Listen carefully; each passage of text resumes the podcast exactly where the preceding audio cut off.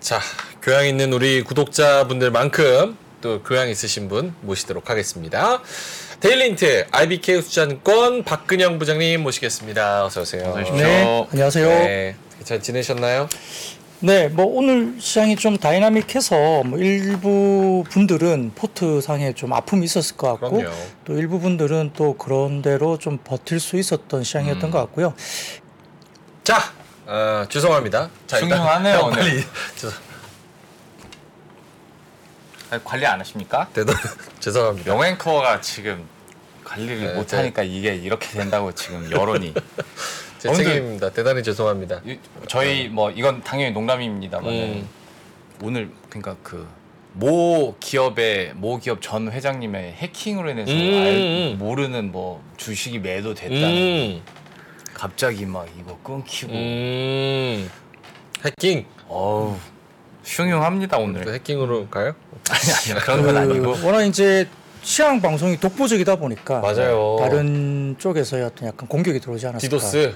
예, 맞아요. 시장 방송을 좀 잘라내기 위해서 좀 공격이 들어갔다는 그런 뭐 의심을 좀 개인적으로는 해봅니다. 원래 시황제도 되게 암살 이런 거 위험 많이 받았었습니다. 음, 음, 근데 이제 좋은 우리 거죠. 뭐 어떻게 이렇게 된 이상 오늘 10분 더 하는 거죠? 음, 10분 더 해야죠. 네. 오케이. 아, 일단 다시 한번 죄송하다는 말씀 드리겠고요. 저희가 이 기계가 조금 이렇게 돼가지고 옮겨요. 네. 저희도 이제, 어, 이제 딴 데로 옮겨가지고 좀 요거를 진행할 거니까 조금만 양해 부탁드립니다. 대단히 죄송합니다. 아니 누가 또 댓글에 이거 시장 못 맞추는 거 하나 독보적이라고 누가 이렇게 말씀해 주. 아 이거 다뭐 보고 있습니다 아이디도 읽기도 보고 힘들어. 있어요. 영어로 읽기 엄청 기네요. 영어 아이디로. 죄송해요. 예. 저희가 기계 다 이렇게 배터리로 돌리다 보니까 오늘 예. 안 좋아서. 언론 플레이어 99 네. 아이디 분 그렇게 생각하신다면 더 열심히 하겠습니다. 네. 죄송합니다. 저희가 더 열심히 하겠습니다. 자, 오늘 진짜 열심히 합니다. 자, 시장 동향 다시 한번 쭉 가봅니다. 네, 코스피는 5.7포인트 상승 출발 보였는데요. 뭐 장 출발부터 이 반도체와 그다음에 삼성전기나 LG전자, LG노텍, LG 디스플레이 등의 대형 IT주 그리고 화학과 증권보험, 건설과 화장품과 면세점, 엔터미디어, 그다음에 게임주, 그다음에 조선해운, 조선기자재, LCC, 그다음 섬유의복 그리고 어, 주류업과 편의점 뭐 이런 종목들이 괜찮았고요. 타이어 주까지 상승 출발을 보였습니다. 그 외에도 뭐 방산이라든지 농업, 사료, 육계 비료, 수산, 음식료 편의점 뭐 이런 테마주도 강세를 보였고요.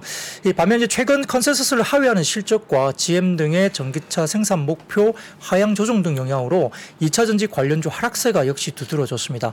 또한 재건과 정유 등 일부 이제 그 전쟁과 좀 영향을 받았던 이런 테마 쪽도 하락세로 좀 접어들었다는 게 특징입니다. 이 초반 지수는 약세였지만 상승 종목 수가 오히려 더 많았습니다. 2차 전지 약세는 일부 종목 실적 부진과 GM의 전기차 수요 관련 언급 때문으로 볼 수 있는데요. 뭐 다행인 것은 시장이 이러한 개별 업종 악재를 다른 업종하고는 좀 분리했다는 게 오늘 시장의 특징입니다. 엔비디아가 AI 수요에 대한 자신감을 보여주면서 반도체 소부장이 그래도 견조했고 비트코인 등의 강세 등에 힘입어서 뭐 게임주들도 강세 쪽으로 영향을 받는 개별 재료도 반응을 했다는 겁니다. 그 외에도 미국 소비재 실적 호조세에 따라서 화장품이라든지 의류, 뭐 OEM, ODM 이런 쪽도 굉장히 오늘 좋았거든요. 그래서 아마 2차 전지 쪽과 다른 쪽의 섹터를 좀 분리해서 시장을 보기 시작했고 네. 특히나 이제 실적 시즌이기 때문에 역시 좀 숫자에 민감한 날로 이렇게 되면서 어느 정도 좀 반응이 조금 차별화됐다. 볼 수도 있겠습니다. 이 코스닥은 전일 저점에서 전일날 저점에서 전일 종가까지 4.5%나 사실 급등했기 때문에 급등 마감을 했기 때문에 일부 오늘 단기 물량 소화도 좀 필요한 점도 이제 이유로 좀 들 수도 있습니다. 자 외국인은 코스피에서 이 전기전자와 화학, 철강을 매도했고요. 전기전자는 외국인들 특히 주로 2차 전지 주로 좀 집중이 된 것으로 추정이 됩니다. 코스닥에서는 2차 전지가 역시 매도가 나왔고 게임과 반도체주는 매수했습니다. 기관은 코스피에서 전기전자, 철강, 의약품 매도가 나왔고 그 외에는 매수했고요. 예, 코스닥에서는 반도체 외에 대부분 업종이 매도가 나왔는데 뭐 전반적으로 어, 반도체, 게임주들은 선전을 했고 한미 반도체나 PSK 홀딩스 등 HBM주 등은 일부 강세가 역시 나타났습니다. 더군다나 게임주는 가상화폐 상승 상승된 영향으로 긍정적인 흐름도 나왔다고 볼 수 있습니다. 원달러 환율은 달러 움직임 제한적인 상황에서 장중 위안화가 약세 반전 시도가 되면서 1340원대 후반대로 이제 올라갔고요. 업종별로는 보험, 증권 등 금융업이 강세를 보였고 특히 JK 파트너스의 매각이 예정된 롯데 손해보험이 장중 9%대 급등하기도 했고 어, 또한 이제 음식료품과 섬유의복 등 소비 업종들도 강세 기록했고요. 반면 테슬라 어닝 쇼크에 이어서 GM이 전기차 생산 목표를 하향한 가운데 2차 전지 밸류체인 전반적으로 약세를 보이면서 철강 금속과 그리고 화학이 약세였습니다. 전기전자는 특히나 삼성 SDI와 LG 에너솔루션 등 배터리 셀 업체 중심으로 하락했고요. 예, 코스닥은 외국인 기관 매물 출회되면서 코스피 대비 상대적으로 낙폭이 좀 확대됐는데 업종별로는 음식료, 담배, 통신, 방송 서비스가 강세였고 반면 일반 전기전자와 기계장비, IT 부품이 약세였고 시총 상위단에서는 2차 전지 소재와 장비주가 일제히 좀 하락세가 좀 컸다 볼 수 있습니다. 음. 2차 전지 빼고는 다 그냥 약간 쏘쏘 쏘쏘 아 그리고 음. 오늘 급등을 한 종목들도 분명히 있어요. 많았어요. 네, 중국 음. 관련해서도 좀 예, 호재들이 있었기 그러니까 때문에 2차 전지에서 악재가 좀 많이 쏟아지면서 걔네들 무너지고 시장 전반적으로 좀 분위기가 네. 눌린 그런 감이 좀 있었고 그 와중에서도 또 선전한 종목들 그럼요. 탄탄한 종목들은 있었습니다. 자, 2차 전지로 가보겠습니다. GM 전기차 생산 목표치 하향 소식 등의 2차 전지 하락. 네, 뭐 오늘 전체적으로 2차 전지가 좀 뭐 가지고 계신 분들은 굉장히 좀 힘들었던 정말 힘들죠. 그런 예, 마음적으로도 저도 굉장히 좀 힘들었던 그런 하루였는데요. 이제 빠진 상태에서 또 급락이 나오니까 더더군다나 네. 좀 어, 시장에서 느끼는 소외감이라든지 뭐 실적에 대한 여러 가지 뭐 여러 가지 뭐 수익률에 대한 부분들이 굉장히 네. 좀 민감하게 좀 교차됐던 점이 아닌가 싶은데요. 어, 특히 이제 미국의 자동차 업체인 GM이 3분기 실적을 발표하면서 컨퍼런스 콜을 통해서 전기차 판매 계획을 하향 조정 일단 했습니다. 에, 월스트리트 저널에 따르면 GM이 지난해 중반부터 내년 중반까지 전기차 40만 대를 생산하겠다는 계획을 아예 폐기했다고 발표했습니다. 음. 또한 미시간주 오리온 타운십에 있는 공장을 전기 트럭 생산 공장으로 개장하는 시점도 1년이나 연기한 것으로 전해지기 때문에 이런 부분들이 좀 부정적인 센티를 분명히 가져왔다 볼 수 있겠고요. 연내 생산 시작 예정이었던 이 퀴녹스는 내년으로 시점 특정하지 않고 연기가 나왔고 어, 실버라도든지 그다음에 시에라 이런 것들은 25년 말로 연기했습니다. GM과 플랫폼을 공유하는 혼다의 두 개 전기차 모델도 아마 연계되어서 생산 계획이 연기될 가능성도 지금 조심스럽게 이야기되고 있습니다. 자, 첫 번째 사진 띄워주시면 어, InsideEVs라는 그 사이트에서 나온 이제 어, 기사인데요. 네. GM이 역시 이제 이렇게 음, 관련된 것들을 좀 연기했다 이렇게 나와 있고요. 음. 뭐 이런 것들이 좀 실제 좀 그렇잖아도 수요라든지 뭐 여러 가지 원자재 가격들이 빠지면서 센티가 좀 좋지 못했고 3분기 숫자가 좀 안 좋을 거야 이야기 나오면서 일부 이제 어닝 쇼크가 좀 나오는 종목들도 꽤 있었는데 네. 이런 것들이 한 번 더 수요에 대한 부분들을 좀 건드려 줬기 때문에 조금 이제 조심스러운 모습들이 보였던 거죠. 자, 다음 사진은 어, GM 쪽에서 이제 그렇다 하더라도 EV 쪽에 어떻게 acceleration 그러니까 어떻게 자기네들이 이제 앞으로도 하겠다라는 뭐 어, 계획을 발표는 하긴 했습니다. 그래서 아예 뭐 사업에 대해서 뭐 안 된다 이렇게 본 건 아닌 것 같고 좀 연기된 이야기가 있었지만 이런 방향으로 가겠다라고 이제 GM이 일단 발표는 한 겁니다. 다만 이제 그 GM의 CFO가 북미 지역 전기차 시장 수요가 다소 좀 둔화가 원인이라고 이제 말한 점도 사실은 꼭 집어서 좀 악재라고 볼 수 있어요. 어. 수요가 원인이라고 아예 이야기를 해버렸 잖아요. 뭐 내부적으로 어떤 뭐 공정 전환이나 설비 전환 아니면 어떤 모델을 좀 특정 모델을 더 찍어내기 위해서 약간의 전환하는 과정에서 좀 연기된다. 이러면 사실 좀 음. 뭐 약간 이야기가 될 수 있습니다. 이게 뭐 문제가 되지 않을 수도 있는데 이렇게 좀 북미 지역의 전기차 시장 수요 둔화가 원인이다. 이렇게 탁 집어서 이야기를 해버렸고 쉴드가 네. 불가한. 그렇죠. 그리고 비용 절감을 위해서 전기차 생산을 줄이고 계획했던 전기차 출시 일정을 또 연기할 것이라고 이렇게 딱 집어서 이야기했기 때문에 그 부분에서 음. 일각에서는 또 그런 얘기도 해요. GM에서 2025년도에 그런 전기차 수요 요런 거는 변화시키지 않았기 때문에 내년도 음. 것만 이제 걱정돼서 뭐 약간의 좀 우려를 나타낸 음. 거여서 음. 그런데 뭐 25년 수요를 사실은 뭐 어느 누구도 알, 수 알 수가 없죠. 없으니까. 예, 그러니까 단기적으로 보이는 시점에 줄이는 연기 이런 것들이 나오고 있고 음. 뭐또 24년 정도 들어가면 또 25년에 대한 수요에 대한 예측도 좀 달라질 수도 있죠. 뭐더 음. 좋아질 수도 있고 네. 아니면 지금보다 더 25년을 또 늦출 수도 있다든지 그건 이제 뒷단의 이야기이기 때문에 음. 사실은 뭐 내일도 모르는 상태에서 25년도 수요를 예측한다. 그건 좀 힘겨운. 거죠. 그래서 사실 그거는 뭐 아이디어란 이야기이기 때문에 큰 의미는 없을 것 같습니다. 미국이나 유럽에서 네. 어떤 전기차 생산이나 그러면 보급화에 대한 시장 확대에 대한 좀 delay 음. 이야기들은 많이 있었잖아요. 네. 어떤 트리거 형태로 음. CF가 직접 나와서 이 얘기를 수요 네. 얘기를 해버리니 예, 당연히 충격이 클 수밖에 없었던 거죠. 그리고 이제 지금 그 테슬라 같은 경우도 가격 인하를 계속 하고 있잖아요. 근데 이제 3분기는 테슬라 자체적으로 출하량이 좀 적기는 했어요. 음. 뭐그 이야기를 먼저 했습니다. 어떤 이유 때문에 뭐 수요 단의 문제가 아니라 일단 음. 본인들의 어, 내부적인 이슈 때문에 좀 출하가 줄 거야라고 미리 이제 가이던스를 줬기 때문에 좀 출하가 적긴 했는데 이 가격 인하를 계속 해 가면서 출하가 줄어들다 보니까 좀 판매 대수가 좀 주는 그런 어떤 효과가 이제 어떤 그런 분위기로 네. 이제 보이니까 이 가격 도 내렸는데 좀 덜 팔리나 뭐 이런 음. 약간 센티가 있는 상태에서 GM이 아예 그냥 수요 둔화를 원인으로 연기하거나 이렇게 해버린다 하니까 조금은 이제 조금 안 좋은데 거기다가 그냥 뺨한 대 때려버리고 음. 이런 느낌이 좀 들 정도로 네. 조금 그런 부분이 있었고 또 2차 전지 쪽은 역시나 이 수급의 문제가 역시 조금 더 투매가 나오거나 이럴 만한 자리였잖아요. 많이 빠진 상태에서 신용이나 담보 문제가 좀 출회될 수 있는 자리여서 반등이 좀 나와줬으면 이게 좀 무난하게 넘어갈 수도 있겠지만은 또 빠지다 보니까 그게 더 오히려 좀 수급적으로 투매를 또 부른 점도 음. 좀 일부 있는 것이 아닌가 생각도 들고요. LG 엔솔루션 같은 경우도 실적 발표 이후에 컨퍼런스 콜에서 약간의 내년 수요에 대한 좀 보수적인 언급이 또 나왔어요. 음, 그러다. 보니까 예 결국은 각 그 회사마다 이 수요에 대한 언급이 조금 나왔다는 점이 조금 오늘 악재로 좀 작용한 것이 아닌가 그런 생각이 듭니다. 뭐 그리고 아시다시피 뭐 몇몇 종목들은 결국 시장 가이던스 대비 예상을 하회하는 실적도 나왔기 때문에 이 부분도 시장에서 좀 부담감으로 역시 작용하는 것 같고요. 리튬 가격이 좀 시원하게 올라가지는 못해요. 빠진 상태에서 살짝 이제 올라가는 모습을 보이다가 약간 또 리튬 가격도 좀 지지부진하거든요. 네. 그래서 이게 V자 반등이 좀 바로 나와주면 조금 바닥론에 대한 이야기가 나오는데 반등을 주는 듯 하다가 거기서 좀또 지지부진하거든요. 그러니까 음. 그러면은 역시 최근까지 리튬 가격이 빠졌기 때문에 4분기도 그러면 실적이 꽤안 좋겠다. 예, 안 좋을 수도 있겠다. 그러면 뭐 3분기로 끝나는 게 아닐 수도 있는 거죠. 이 그런 여러 가지 부분에 대해서 어, 위험 그리고 음. 우려들이 있는 상태에서 오늘 수요가 언급이 딱 돼버리니까 이건 좀 아닌가 뭐 이런 생각을 좀 했겠죠. 그래서 상당히 좀 오늘은 어, 2차 전지가 굉장히 좀 힘든 그런 하루였다 볼 수도 있겠습니다. 네. 알겠습니다. 자, 그러면 좀 좋은 쪽 이야기 해보죠. 중국 소비 관련주, 석유화학, 해운, 요쪽은 또 올라갔습니다. 네, 뭐 지금 26일부터 28일까지 톨린 브링컨 미국 국무장관의 초청으로 왕이 중국 공산당 중앙위원회 정치국 위원 겸 외교부장이 미국을 방문한다. 이건 뭐 어제도 제가 공식 발표가 나왔다고 제가 언급을 드렸었고요.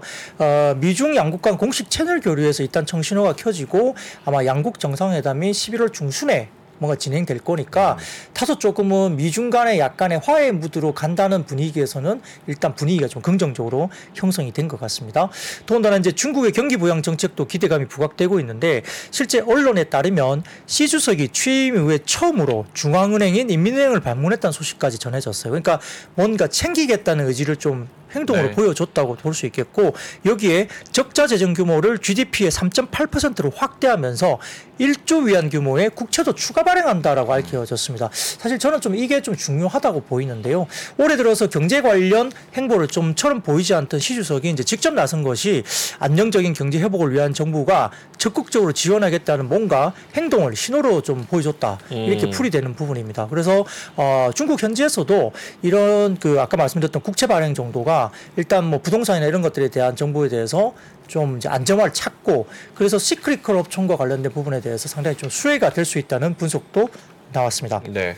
하필 근데 또 벽개원 그 음. 뭐 그렇죠. 오늘 이제 네, 달러 나와가지고. 달러 외화채 뭐 관련해서 뭐 약간 디폴트 이슈가 있었는데 네. 그걸 또 어떻게든 뭐 좀 해결을 그러게요. 하겠죠. 음. 근데 아무튼 첫 번째 어, 사진을 보여주시면 네. 이제 블룸버그 통신 쪽의 이야기가 이제 이 1조 위안 정도의 이 국채를 발행하기로 결정됐다 이런 것들이 이제 외신을 통해서 이렇게 점점점 이야기들이 좀 나왔고요. 그다음에 이제 좀 한 가지 더 고무적인 것은 이 중국의 최대 쇼핑 축제인 광군제 11월 11일 이제 광군제잖아요. 네. 우리는 이제 빼빼로데이라고 이제 불- 일명 불리는데 네. 이 행사 기대감도 커지고 있습니다. 아울러서 어, 중국 단체 관광 전세기가 오는 11월부터 이게 6년 10개월 만에 재개가 되거든요. 와. 그러니까 이것도 굉장히 의미가 좀 있습니다. 6년 10개월. 네, 그렇습니다. 그래서 얼마나 올지 모르겠으나 초기에는 일단 많이 들어오겠죠. 음, 네. 일단 뭐 잠재됐던 수요가 있을 테니까. 그래서 중국 단체 관광 수요 기대 감도 지속되고 있고요. 그래서 오늘 이제 음, 일부 이제 화장품 관련주 뭐 그런데 대부분 보면 우리가 이제 중소형 인디 브랜드가 좋다고 말했는데 네. 오늘 특이하게도 LG 생활 건강과 아모레퍼시픽도 급등세였어요. 음. 그래서 그 이야기는 제가 좀 이따 드리겠습니다. 그 외에도 뭐 롯데 관광개발이나 여러 가지 어, 여행주라든지 그다음에 어, LCC 관련된 종목들이라든지 글로벌 텍스프리 같은 사업 면세점이나 호텔신라 같은 면세점도 실질적으로 좀 오늘 괜찮았고요. 그래서 면세점 카지노, 뭐 LCC 이런 부분도 오늘 움직임이 좀 있었다 볼 수 있는데 아울러서 우리가 보는 공구우먼이나 그다음에 화성엔터프라이즈, 영원무역, 한섬, 한세실업 등 패션 의류 테마 그리고 뭐 오가닉 코스메틱이나 컬러레이 같은 국내 상장된 중국 기업 쪽도 이제 움직임이 있었습니다.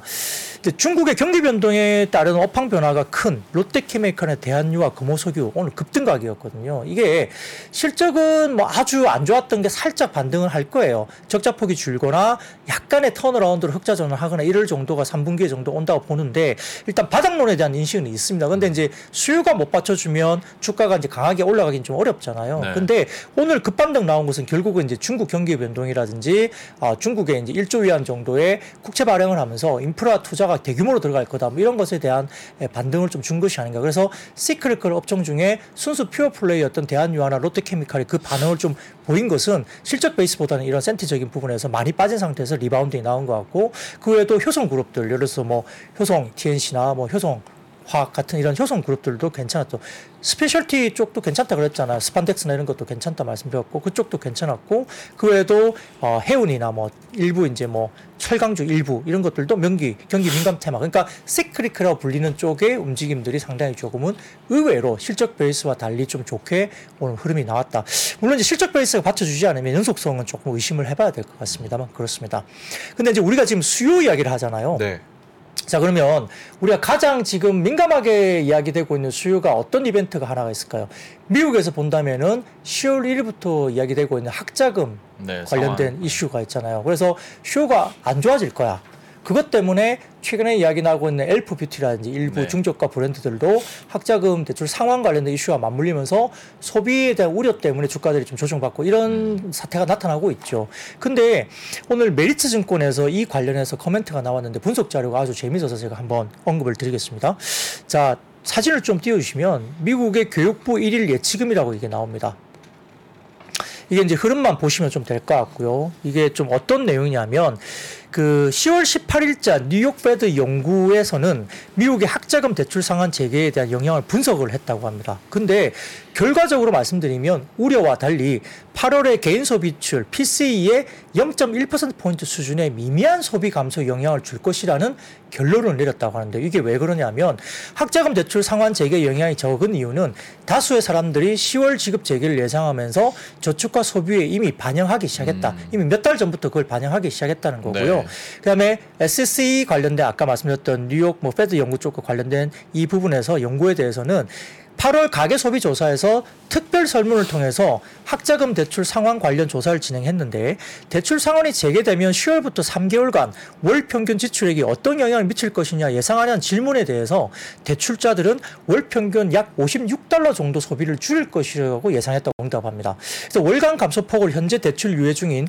2,800만 명으로 확대해서 볼 경우에는 약 16억 달러의 월 지출 감소가 시사되고 있고 이는 23년 8월 개인 소비 지출 PCE의 0.1%에 해당하는 규모라는 것이죠. 그래서 사실은 거의 영향이 거의 없다는 거예요. 영향이 없다? 네, 그래서 사람들이 이미 지급 재개를 예상했다는 또 근거는 아까 제가 처음에 보여드렸던 이 표 있잖아요. 미국의 교육부 1일 예치금인데 교육부 1일 예치금 증가해서 확인되는데 대법원의 대출 탕감 무효 판결이 있었던 7월부터 이미 증가가 있었고요. 해당 금액은 대부분 연방 학자금 대출 상환 금액이라는 설명이 된다고 합니다. 즉 7월부터 이미 학자금 탕감 유예가 소비에 반영되기 시작했음을 이미 시작하고 있고 학자금 대출 상환 재개에도 강한 소비가 이어진 배경으로 이런 것들이 이제 이야기가 됐다 풀이가 된다 결론 내릴 수 있고요. 그러면 학자금 대출을 갚는다고 해서 소비가 꺾이거나 이런 것은 사실은 별로 아니다. 의미가 없다는 거죠. 음. 꺾이는 규모 자체는 뭐 제한적일 수는 있는데 음. 소비 패턴은 확실히 근데 달라질 수 있지 뭐 않을까요? 그럴 수도 있죠. 뭐 심리적으로 뭐 비싼 걸 사다 샀던 것을 음. 조금 저가로 넘어간다든지 이럴 수도 있는 거죠. 그래서 오히려 보면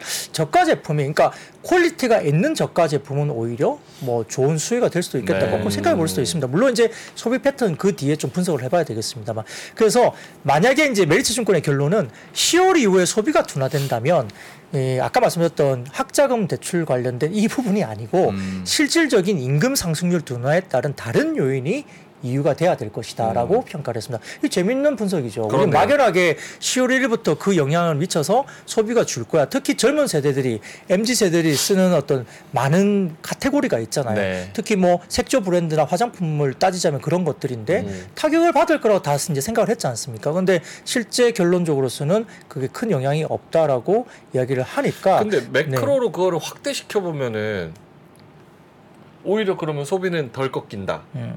그러면은 경제는 계속 좋을 것이다. 음. 물가는 계속 안 잡힐 것이다. 소비가 계속 받쳐준다는 전제하에 응. 네. 음. 그렇다면 우리 K 증시로 보였을 때는 좋은 소식은 근데 이제 아까 잠재적으로 메리츠 증권 이야기한 것은 소비가 둔화될 가능성에 대해서도 언급을 했지만 그거는 이제 임금 상승률 둔화나 이런 것들이 향후에 음. 나타나기 시작하면 결국은 이제 학자금 대출 상환과 관련된 이슈로. 소비가 없 그렇게 영향이 크게 없 거의 없을 거고 결국 임금 상승률 이런 것들이 둔화가 생긴다면 음. 소비 둔화로 갈 수는 있다라고 그렇죠. 이제 평가를 한 거죠. 그래서 알겠습니다. 아예 소비가 둔화가 되지 않을 거라고 말하는 것도 아니에요. 근데 이제 그 변수는 음. 다른 것에 있다는 겁니다. 근데 그거는 이제 지켜봐야 되겠죠. 네. 조금 둔화되기 시작은 했으니까. 근데 이제 우리가 오늘니까 여러 가지 섹터를 이야기했지만 특히 이제 오늘 화장품 섹터가 굉장히 좋았잖아요. 그래서 네. 그 말씀 좀 드리겠는데 자, 그다음 사진을 띄우시면 이 한자로 돼서 저도 이제 이 한자가 정확하게 내용이 뭔지를 좀 보니까 음. 저도 한자를 잘 모릅니다만 이 부분에 대해서 하나증권에서 이제 이야기하기를 징동닷컴의 24일 오후 8시 현장 판매 개시 가 됐는데 10분 내에 주문자 수와 거래 주문량이 전년 동기 대비 4배 이상 증가했다는 이야기를 하는 겁니다. 음. 그러니까 엄청나게 증가했죠. 그래서 이 가운데 그 뷰티 제품 매출은 전년 대비 11배 증가했고요. 그중 로션과 페이스 크림은 매출이 20배 이상, 그리고 facial 에센스는 23배 이상, 토너와 로션은 10배 이상, cleanser도 11배 이상, 마스크팩도 13배 이상 늘었다고 합니다. SK2, 올레이, 세타필, 어, 뭐 이런 등등 브랜드 매출이 전년 대비 17배 이상 늘어났다고 하는데 그 사이에 뭐 한국 제품이 있을지 그거는 좀 지켜봐야 음, 되겠죠. 네. 그래서 이런 것들 영향도 좀 있었다 볼 수 있겠고요. 여기에 대한 한국투자증권의 오늘 코멘트는 결국 국내 기관의 섹터 순환매가 좀 수급적으로 있었다는 이야기고요. 그 다음에 최근 달러 강세 등이 좀 주춤하면서 소비재 대형주로 어, 외국인들 수급이 유입되고 있으면서 다소 좀 화장품 섹터의 주가 상승을 견인하고 있다고 한국투자증권은 판단을 했습니다. 중소형주는 키 맞추기가 나왔죠. 특히 인디 브랜드의 중소형주는 좋았기 때문에 그렇다 네. 치고 대형주 같은 경우는 뭐 LG 생활건강은 아모레퍼시픽 같은 경우는 valuation 매력도가 높아지는데 아모레퍼시픽은 한 29배 정도, LG 생활건강은 16배 정도 수준이니까 사실 그런 valuation 부분들이 LG 생활건강에 조금 더 부각될 수 있습니다. 그리고 어제 미국 기업 가운데 마이크로소프트도 상당히 좋았죠. 물론 이제 클라우드 실적이 좋았기 때문에 시간외에서 상승했는데 그 외에도 어떤 기업이 좋았냐면 코카콜라였어요. 코카콜라. 네, 양호한 실적도 있었고 이 부분이 상당히 좀 미국 소비 둔화에 대한 우려를 좀 줄여주는 역할도 했다는 겁니다. 그 소비재 기업인 코카콜라가 실적 발표에서 guidance 상향을 했고요. 마이크로소프트도 클라우드 부분이 시장 기대치를 상회하면서 매출 증가세를 기록했는데 우리가 말하는 알파벳 같은 경우는 클라우드 부분이 좀 약화되면서 오히려 빠졌잖아요. 근데 결국은 클라우드 부분의 시장 성장성에 대한 부분들이 이제 주목을 받은 거죠. 어, 중국의 광군제 기대감이 불어들면서 화장품 섹터 위주로 수급이 유입됐는데 기존에 주가가 상대적으로 부진했던 대형주 아모레퍼시픽 LG 생활건강의 주가가 특히 강세가 오늘 나타났습니다. 근데 역시 이제 우리가 보면 이 화장품은 중저가 위주로 회복을 예상을 했는데 미국의 양호한 경기에 따라서 모두 수혜를 받을 수 있는 중저가와 미국의 수혜를 받을 수 있는 아무래 퍼시픽의 지속적인 수혜가 한국 자증권에서 좀더 음. 긍정적이다고 평가를 했고요. LG 생활건강 같은 경우는 브랜드 리뉴얼에 따른 비용 발생 가능성이 있기 때문에 여전히 좀 보수적인 관점이다 말을 했습니다. 그리고 3분기에는 아모레퍼시픽 실적은 기대치를 소폭 소폭 어, 하회할 전망이기 때문에 뭐 아주 뭐 earning shock는 아니고 소폭 하회할 가능성은 좀 언급했지만 다만 이제 실적에 대한 우려는 이미 주가에 조금 아무래도 보시면 좀 반영된 수준이다 이렇게 보면서 실적 발표에서 미국 시장에서의 전략과 4분기 대응 등이 주로 관전 포인트가 될 거다 이렇게 평가를 했습니다. 그리고 오늘 의류주가 또 괜찮았거든요. 이 부분을 보면 첫 번째 사진 띄워주시면 이제 이게 회복되는 부분인데요. 파란색 실선이 총 retail입니다. 네. 소비주가 괜찮아요. 그죠? 네. 근데 그 가운데 자동차가 제일 점선으로 회색이 자동차 제일 좋았고 그다음에 의류도 플러스권에서 계속적으로 이제 형성이 되고 있죠. 6, 7, 8 보면 계속 플러스권에 있습니다. 조금 어려운 게 이제 가전이나 이런 것들이죠. 아직 마이너스권에 있잖아요. 그게 좀 어렵지만 어쨌든 자동차나 의류 이런 것들이 retail 쪽에서 끌고 가고 있는 것이 플러스권을 유지가 되고 있습니다. 그래서 어, 어제 같은 경우에 의류와 핸드백 OEM 기업인 JS 코퍼레이션이 깜짝 실적으로 업황에 대한 기대감을 상당히 좀 오래 높여놨거든요. 어제 실적 발표를 했는데 괜찮았어요. 그래서 업황 저점을 통과하고 있다는 점이 확인됐는데 더군다나 어제의 어, 글로벌 스포츠 브랜드 기업인 푸마가 예상을 또 상회하는 surprise 실적을 또 냈어요. 그래서 뭐 이것도 어느 정도 8% 이상 surprise 실적 내면서 주가가 급등했기 때문에 또 재고가 전년비 21%나 감소했다고 언급했습니다. 그러니까 푸마가 그렇게 감소했다는 재고가 나오니까 아 이제 이런 소비재들이 바닥을 좀 어느 정도 찍었구나라는 어, senti가 좀 형성됐다 볼 수 있겠고요. 또한 이제 시장에 또 아주 특별한 주도 섹터, 주도주가 조금 지금 약간 난해하잖아요. 약간 그러다 보니까 업황의 저점 통과 뭐 이런 부분에 대해서 그리고 높은 환율 수준에 대한 우호적인 환물 요건, 환율 요건 그리고 내년에 대한 증액에 대한 기대감 이런 것들이 복합적 그리고 저평가 매력도 부각이 되면서 의류나 이런 쪽에 관련된 주가 상승 흐름도 좀 이어진 것이 아니냐라고 대신증권에서 오늘 코멘트를 했고요. 그런다 글로벌 피어 기업들이 역사적 신고가 기록 중입니다. 이 소비 의류 쪽은 그래서 피어 그룹들은 보통 지금 PER이 24배에서 28배 정도 거래를 하고 있어요. 근데 국내 한국 의류 신발 OEM 기업들은 PER이 3배에서 7배 수준입니다. 극단적인 저평가, 상대적인 저평가거든요. 그래서 조금 주가가 올라가도 되는 수준 아니냐 이렇게 이야기했어요. 근데 글로벌 전체 소비가 또 내년은 또 어떻게 될지 모르잖아요. 그러다 보니까 실질적으로 조금 이제 업황에 대한 속도가 좀 턴에 대한 속도가 어떨지는 좀 봐야 되겠지만 네. 그래도 불구하고 뭐 어쨌든 수주 관련 건은 크게 문제가 안 될 것 같다는 이야기인데요. 자, 그 다음 사진 보여주시면 미국의 도매 의류 순공급과 재고 증가율입니다. 이게 보면 아, 회색 막대 그래프가 순공급, 전년 대비 순공급 증가율이거든요. 막대 그래프 끝에 보시면 마이너스로 공급이 마이너스로 네. 접어들었죠. 그리고 파란색 실선은 재고입니다. 전년비. 재고도 마이너스로 접어들고 있죠. 증가율입니다. 그죠? 그러니까 증가율이 재고 마이너스 접어들면서 재고가 빠지고 있죠. 그래서 아마 내년 소비 경기를 낙관하지 않는다는 가정을 만약에 한다 하더라도 지금 재고 부족이 고민되는 시점이고 순 공급량이 그러니까 전체 공급에서 뭐 재고나 이런 것들 다 해가지고 순 공급량이 7월부터 마이너스 증가율을 보이기 시작했고 공급과 재고가 동시에 줄어드는 시즌이기 때문에 아마 내년에 봄 그러니까 봄 여름 신상품이죠 SS 신상품들은 아마 재고 리스타킹이 들어올 가능성이 높다고 보는 거고 OEM에 대한 어떤 수주가 4분기부터 플러스 증가세로 전환이 예상된다고 이제 대신 증권에서 이야기를 했습니다. 그래서 아까 말씀드렸던 내년에 미국에 대한 소비 경기가 좀 올해보다 부진하다고 간 만약에 우리가 뭐 가정을 한다 하더라도 최근에 어떤 그 1년간 미국 소매 기업들이 발주를 무조건 계속 줄여왔거든요. 뭐 네. 반도체 캐펙 컷을 하듯이 계속 줄여왔는데 이런 상황이기 때문에 내년에 판매할 신제품이 부족하다는 점은 결국은 OEM사들의 약간의 리스타킹 그러니까 재고를 다시 쌓는 흐름에 대한 어떤 낙관을 할 수 있는 조금 근거가 될 수 있지 않느냐 이렇게 조심스럽게 이야기했습니다. 네. 마지막 뉴스는 어 그래픽이 많네요. 전력 설비. 네, 이거는 뭐 그래픽으로 그냥 우리가 그림책으로 말씀을 좀뭐 드리겠습니다. 많이 얘기를 했으니까 저희가. 네, 그렇습니다. 그래서 오늘 역시 이제 전력기기 산업 고성장 전망 저평가 분석 등에 의해서 또 반등을 줬는데 우리가 이제 변압기 건설기계 계속 이야기를 했잖아요. 네. 그게 이제 rebounding이 빠졌다가 이제 올라오고 특히 이제 전력기기 변압기 등이 이제 좀 아, 일단 올라오는 폭이 좀 더 강하게 나왔다. 그리고 건설기계는 어떻게 이야기했죠? 3분기에 숫자가 좀 영업이익이 좀 빠질 것이다. 그래서 쉬어가는 3분기 실적 때문에 아마 건설기계 관련된 반등이 이 숫자가 나오기 전까지는 조금 보수적으로 반등을 주다가 그 뒷단의 업황을 좀 확인하고 가지 않겠냐 뭐 그런 이야기를 한번 드린 적이 있습니다. 네. 근데 오늘 상상인 증권에서 관련된 이야기를 했고요. 역시 미국과 유럽 지역에 이미 reference를 쌓아놓은 상태이기 때문에 글로벌 peer 대비 valuation 저평가도 과도한 상태라고 이제 평가를 상상인 증권에서 했습니다. 첫 번째 사진 보여주는데요. 글로벌 전력 수요와 글로벌 그 변압기 무역 규모 전망인데요.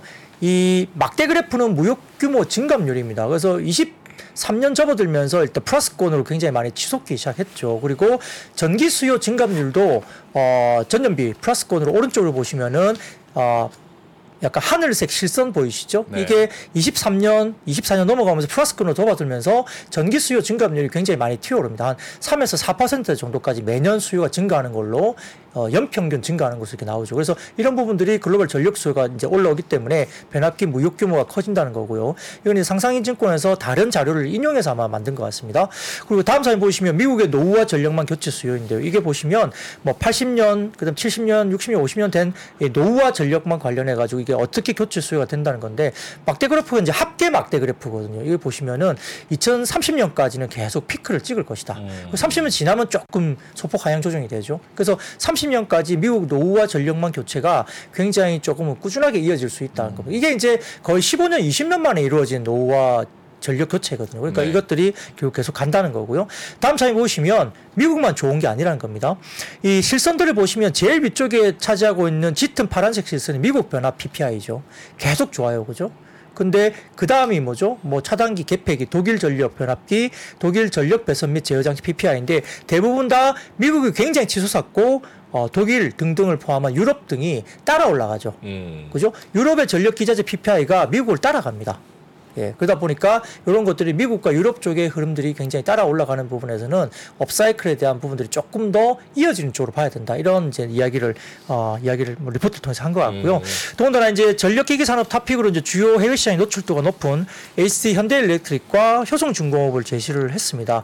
그리고 오늘 이제 그 뭐 HD 현대일렉트릭 같은 경우는 가장 뜨거운 지역이 미국에서 노출도가 높다는 이유 때문이고 효성중공업은 peer group 대비 어, 높은 유럽 노출도를 보유하고 있고요. 이런 부분들이 가장 큰 수혜주로 이야기되는 부분인데 그다음 마지막 사진을 띄워주시면 HC 현대일렉트릭 실적 발표를 했거든요. 호실적 발표가 됐습니다. 우리가 이제 변압기 부분이 대형 변압기가 그때 뭐 9월 월간 뭐 단가가 막 16달러 톤 킬로그램당 16달러에서 막 11달러대로 떨어지면서 주가 많이 빠졌잖아요. 그래서 뭐 뭔가 안 좋나 이렇게 이야기했는데 3분기 실적 열어보니까 호실적이었습니다.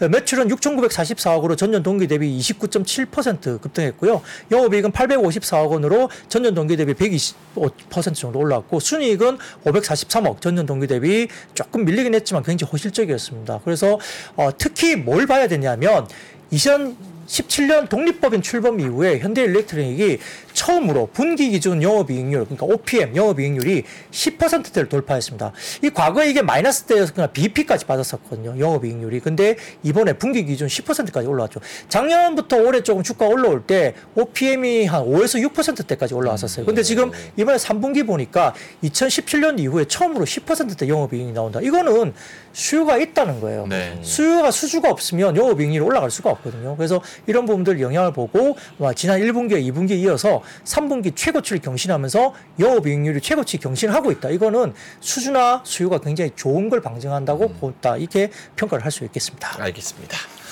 자, IBK 투자증권 박근영 부장님이 2차 전지 관련 중국 그리고 외 기타 어, 소비주 플러스 전력기기까지 오늘 시장 정리를 해 주셨습니다. 자, 그러면 박근영 부장님은 여기서 인사드리겠습니다. IBK 투자증권 박근형 부장님이었습니다. 고맙습니다. 맞습니다. 네, 감사합니다.